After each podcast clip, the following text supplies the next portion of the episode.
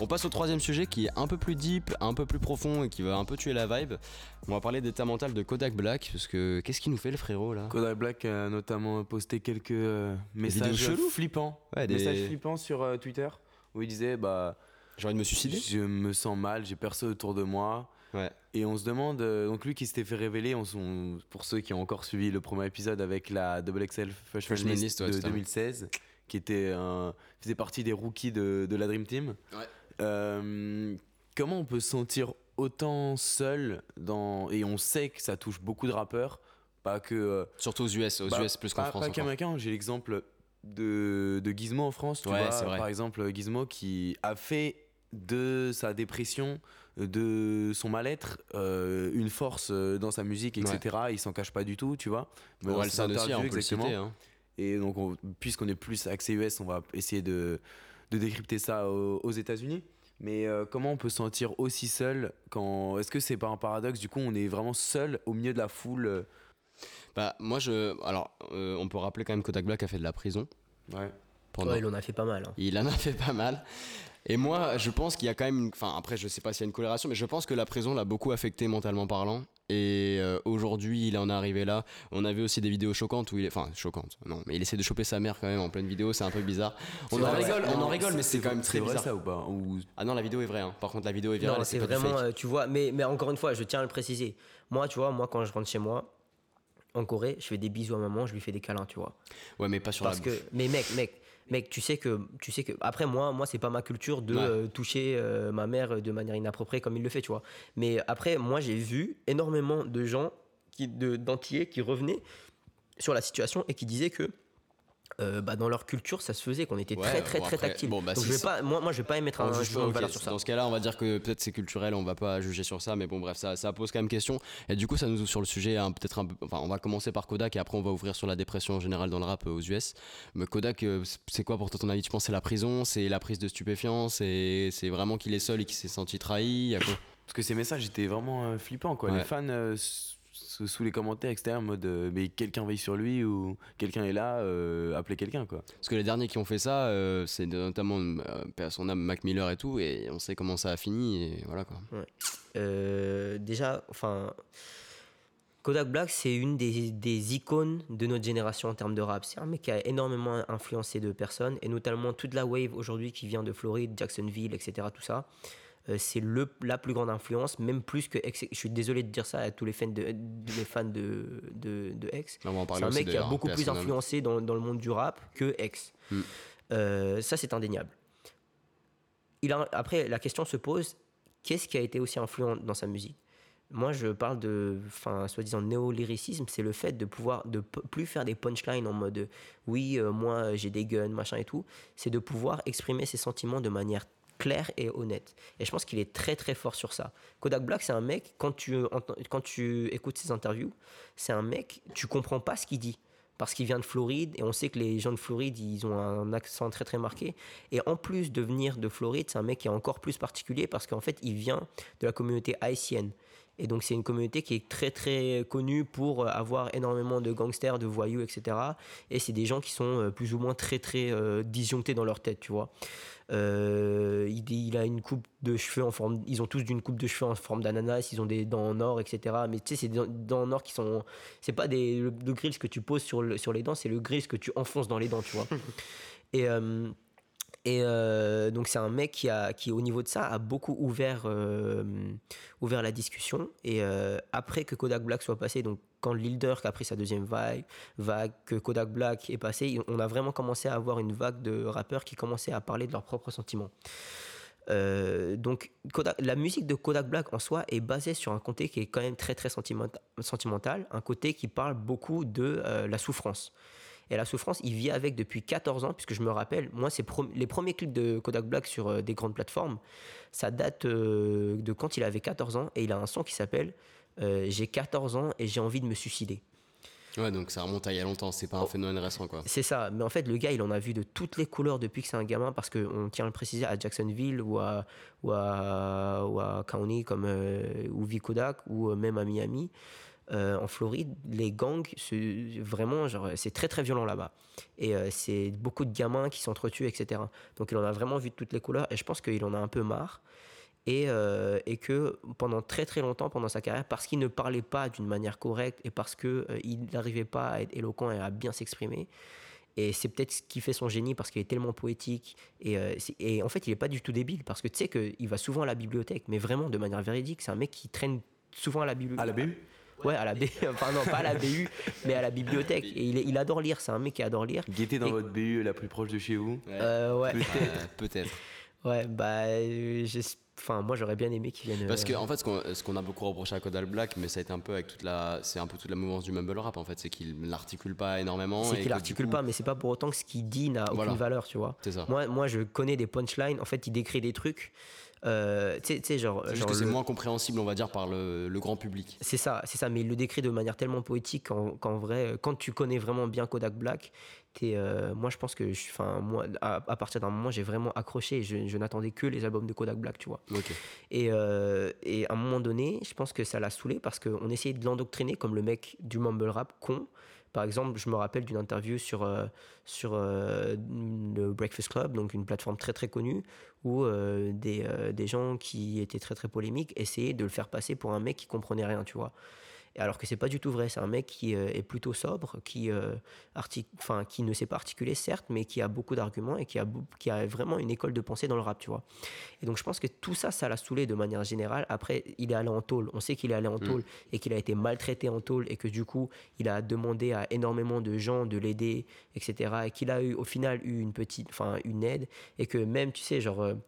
Au début, euh, on l'avait dit sur Donda, on avait voulu faire sortir Larry, Larry- euh, Kanye Larry avait voulu faire sortir Euh, un chef de gang très très connu qui s'appelait Larry Hoover. Mm. Il n'a pas réussi, mais en échange, ils ont fait sortir, tu te rappelles de qui? Lil Wayne et Kodak Black. Donc c'est et Lil Wayne et Kodak Black, c'est deux mecs qui, au niveau du style, sont très très similaires. Coïncidence Peut-être, mais euh, ce qui est important, c'est qu'il est sorti de prison et du coup, il a dû faire un shout-out à Trump. Et je pense que, en fait, le, si tu souffres Comment ça, il a tellement- dû? Comment Comment ça, il a dû? En vrai, euh, pendant, pendant tu sais, quand il s'est Parce que représenté aux Donald Trump l'a élections, gracié en gros, non? Il a Ouais, il a été ça. gracié. Il a Ouais, été pardonné gracié, par le président Trump. Enfin, en vrai, euh, Trump, qu'est-ce qui il est pour pardonner qui que ce soit, en vrai. Mais, euh, Écoute, le président mais des euh, le à truc, c'est que, euh, en fait, il souffrait tellement et euh, il y avait des, des trucs horribles, genre euh, les gens crachaient sur ses, enfin les gardes crachaient sur ses plats. Genre, on a, on a dit qu'on, il a dit que, euh, désolé de l'expression, mais qu'on, mais que les, les gardes prenaient ses, prenaient ses euh, testicules et euh, les essayaient de les arracher, machin et tout. Mais je veux dire, ça fait rire sur le coup. Mais imagine, on te fait ça, ça doit être tellement horrible, tu vois. Bah oui, bien sûr. Et et il en a tellement chialé de Pour- ça. pour- Juste pour rappeler, il allait en prison euh, avant le début de sa carrière, pendant. Non, il est allé. euh, en fait, il a fait beaucoup d'allers-retours. et euh, même pendant sa carrière, il a fait beaucoup d'allers-retours sur des, sur des faits qui sont. euh, Qui se sur qui plein sont approchés euh, même pendant euh, le même après le lancement de sa carrière euh, à succès. Ouais, ouais, ouais, plusieurs fois, hein, plusieurs fois. Et c'est souvent, euh, c'est souvent quand Young Boy est libre, c'est lui qui rentre. Quand euh, c'est lui qui libre, Young. Boy qui rentre. C'est un peu le un, un peu les- le duo des, des deux gangsta rap. euh, ouais, c'est ça, ouais, euh, c'est ça, c'est les deux piliers de, Les du piliers. rap des, des gamins aujourd'hui Kodak Black. Ouais, c'est ça. Et, euh, et c'est pour ça que tous les deux, ils ont euh, une histoire d'amour et de haine. Mais euh, enfin, ça c'était la parenthèse. Mais de manière générale, ça s'est passé de cette manière. Donc Kodak Black a eu beaucoup de mal. Euh, donc, euh, quand, on, quand on a vu tout ça, Ka- Kanye a demandé à gracier, à pardonner Kodak Black de, de ce Lui qu'il qui était un fait. proche de Trump, euh, on s'en rappelle. Ouais, Ouais. qui était proche de Trump. Et en échange, Trump lui a dit, bah, donc, pendant, ma, pendant, euh, pendant euh, ma, ma deuxième candidature, euh, tu vas Tu euh, travailles pour me moi, faire un enfin, soutien tu, public. ouais, tu, tu fais de la. Ouais, donc Lil Wayne l'a fait parce que Lil Wayne aussi a été. euh, Ce qui a créé de la controverse d'ailleurs à l'époque quand Lil Wayne a shout out. Oui, oui. On oui, se souvient mais, des euh, images aussi encore- de Kanye dans la Trump Tower, et etc. Ouais, ça avait fait grave polémique. Mais bon, Kanye, à la limite, on était un peu plus habitué. Il est capable de faire n'importe quoi. Donc, euh, Mais tu vois, moi, moi, je suis, moi, après, je comprends la perspective afro-américaine où vraiment on est vraiment vénère parce que Trump, c'est un mec qui, a- qui est tellement allé contre les valeurs ouais, tu te sens afro-américaines. trahi là dans ta communauté. Mais euh, quand t'es un mec comme Kodak Black, dans, dans un cas vraiment très très spécifique comme celui-ci, où tu t'es tellement fait maltraiter qu'un mec vient et, euh, et euh, t'accorde le fait de pouvoir sortir de prison sans rien comme ça, du jour au lendemain, Ouais. je pense que lui, euh, il en a rien à foutre, tu vois. Ouais, mais Lil Wayne. Parce, que, parce que lui, ça lui a vraiment sauvé sa vie, son état Ouais. mental. Donc sur la playlist, j'ai mis un son de Kodak qu'il avait fait en prison. C'est un album qui est sorti quand il était en prison. Et c'est un album qui s'est... et dans l'album, il y a un son qui dure que deux minutes qui s'appelle I Wanna Leave. J'ai envie de, j'ai envie de J'ai envie de vivre. vivre. Et, euh, et donc, vous pouvez aller, aller voir euh, cet album-là. Mais enfin, enfin, de manière générale, je veux dire, aujourd'hui, la dépression, après le post, l'ère post-Kodak, tu vois, Mm. euh, la dépression, c'est un sujet qui est tellement récurrent, tu vois. Bah, on Il peut- on- non, Vas-y, vas-y. Il y a eu un rappeur euh, de 20 ans là qui, qui est mort euh, peut-être par suicide, euh, Lil Loaded ou c'est quelque, quelque chose comme ça. Lil Loaded. Ouais, le Loaded. Le Loaded Mais qui est un. En vrai, c'était même pas un.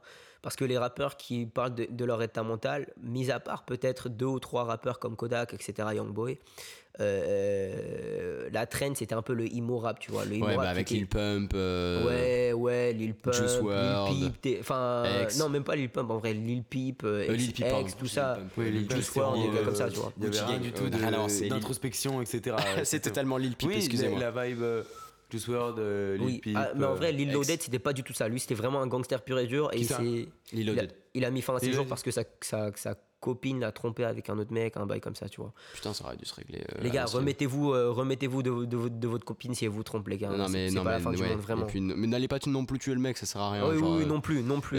Il y a, y a- y a deux, Vous avez, vous avez des beaux jours devant vous, faut pas vous arrêter à ça, vraiment. Mais du coup, si on, si on revient un peu sur la dépression en rap pour faire ça, ouais, on a eu l'exemple donc de Mac Miller qui a mis fin, qui a, qui a mis fin à ses jours, mais lui qui était assez ouvert sur ce sujet-là de la dépression. Bah, D'ailleurs, on va en parler, là, puisqu'il a drop un nouvel album. Il a droppé un nouvel album à titre posthume. Il y avait effectivement XXX Tentation aussi euh, et Juice WRLD un peu dans la même vibe, mais eux c'était plus dans le côté euh, prise de stupéfiants, de drogue dure, vraiment euh, pour surmonter leur mal-être.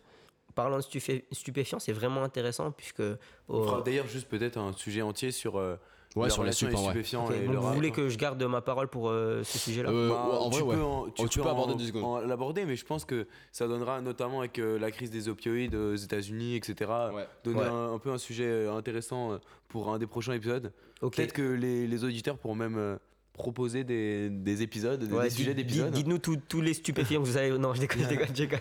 Non, Euh, mais en non, vrai, ils pourront proposer des, des sujets et tout euh, si ça les intéresse. donc, Ouais, euh, si vous avez des sujets à nous proposer ou si vous voulez connaître sur un sujet que nous, on se sent apte à vous en parler, genre n'hésitez pas à nous le dire.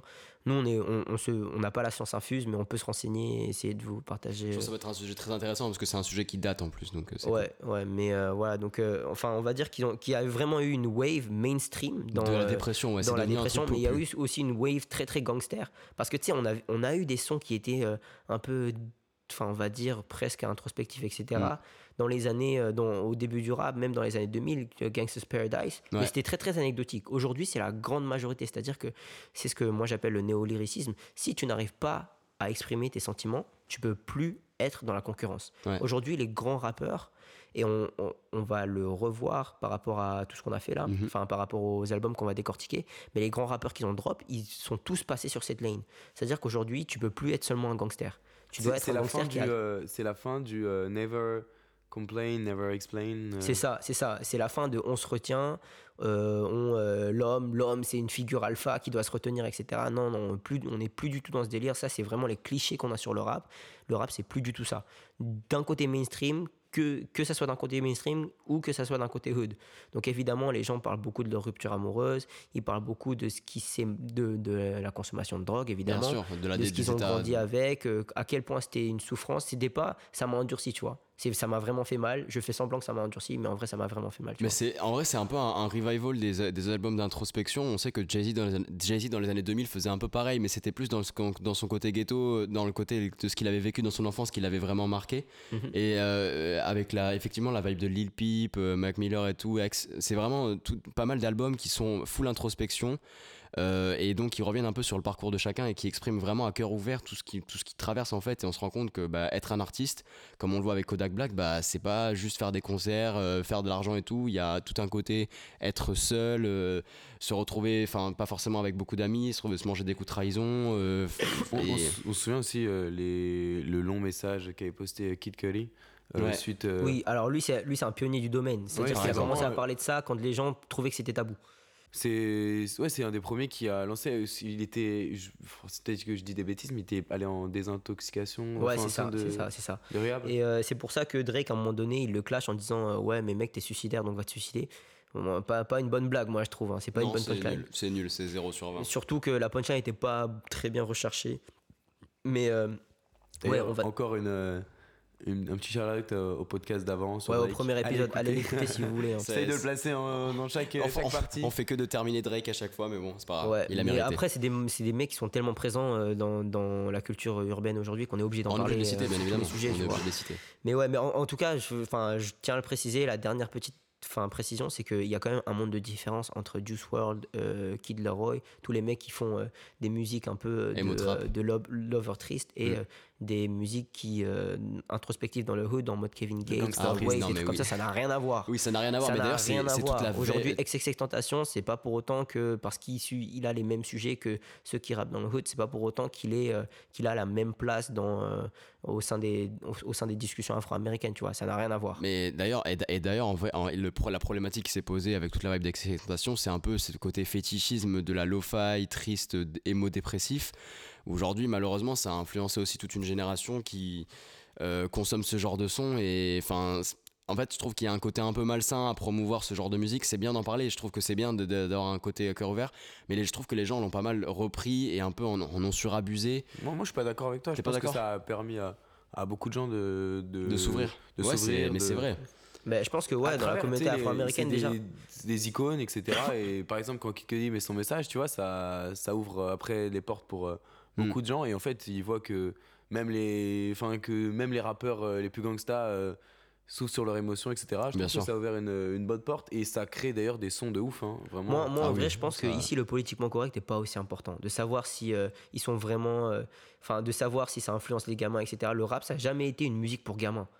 non, de base. mais Non, mais quand je te dis gamin, c'est ado, Oui, oui, voilà, gamin, mais de enfin, base, c'est pas- dit- et- Enfin, gamin, ça influence euh, tout le monde, tu vois, enfin, les, les auditeurs. Ok, mais ce que je veux dire, c'est que euh, nous, on est ici pour euh, savoir ce qui se passe dans la tête de l'artiste. On n'est pas ici, enfin moi, en tout cas, moi, en tout cas, je suis pas ici pour faire du social. Je suis ici pour voir l'artistique. Donc moi, je suis ici pour analyser et ce qui m'intéresse, c'est ce qui se passe dans la tête de l'artiste pour qu'il puisse retranscrire ce qu'il a dit dans, dans l'album là maintenant. Savoir euh, à quel point euh, ça, de combien de pourcents euh, les, la consommation de stupéfiants a, a monté, etc. C'est pas mon domaine. Non, mais c'est pas, le- c'est pas le sujet non plus. Ouais, mais voilà. donc euh, je préfère pas m'exprimer sur ça. Mais c'est vraiment, le- c'est vrai. Enfin, après, j'ai peut-être été un peu dur dans mes propos, j'avoue, et je pense que c'est quand même une bonne chose que, la, que ça se libère dans, les sons et tout.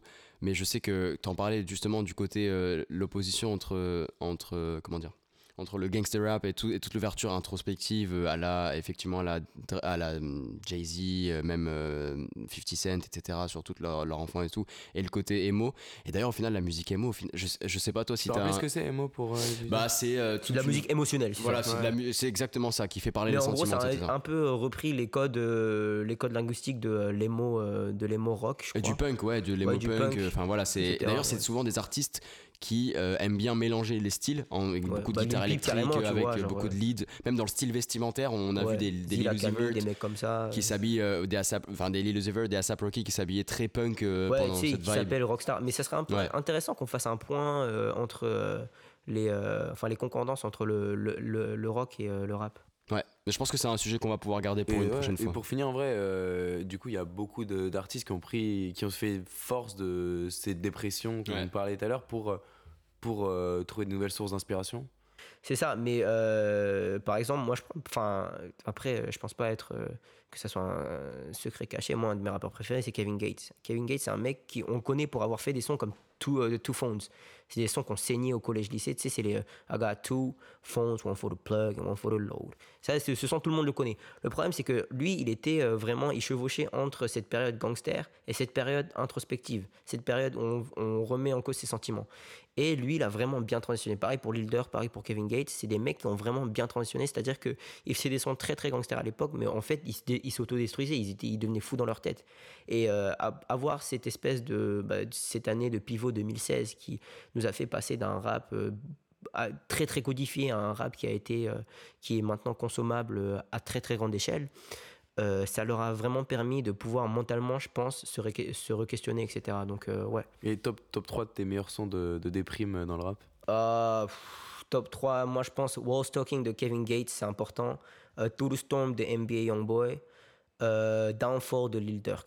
merci. C'est les trois qui me viennent à la tête. qui, qui vous refait vos playlists au quotidien. Exactement, et en Allez, plus allez, qui oh, et se respecte mentir, pas hein. du tout le thème parce qu'on a dit emo rap et il a cité que des mecs gangsters. Ah. T'as même pas cité de ex, il a pas cité de. Bon, bref. Non, mais ah, non, je, sujet. suis- je ne citerai, je ne citerai pas cette branche. D'accord, ok, ça marche. Bon, bah bref, pour nos auditeurs, vous irez écouter ex et faites-vous votre culture.